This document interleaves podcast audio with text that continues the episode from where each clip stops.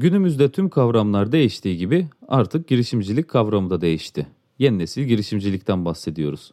Peki nedir bu yeni nesil girişimcilik? İyi üniversitelerden, silikon vadilerinden, teknoparklardan çıkmış olan, sermayesi, bilim ve bilgi olan ve zamanını ve aklını riske eden kişiye biz artık yeni nesil girişimci diyoruz.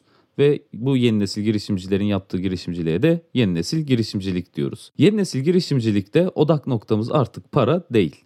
Hatta sermaye olarak sadece parayı kullanmak rekabette geride kalmaya sebep oluyor. Türkiye'de bu konu daha tam olarak anlaşılabilmiş olmasa da yenilikleri sevmeyen ve kendimize göre değiştirmeyi seven bir toplum olarak bu kavramı da yine sadece paraya ve teknolojiye bağlayarak düşünmeye çalışıyoruz. Ancak teknoloji veya bilişim üzerine bir girişimde bulunmak yeni nesil girişimci olmak değildir.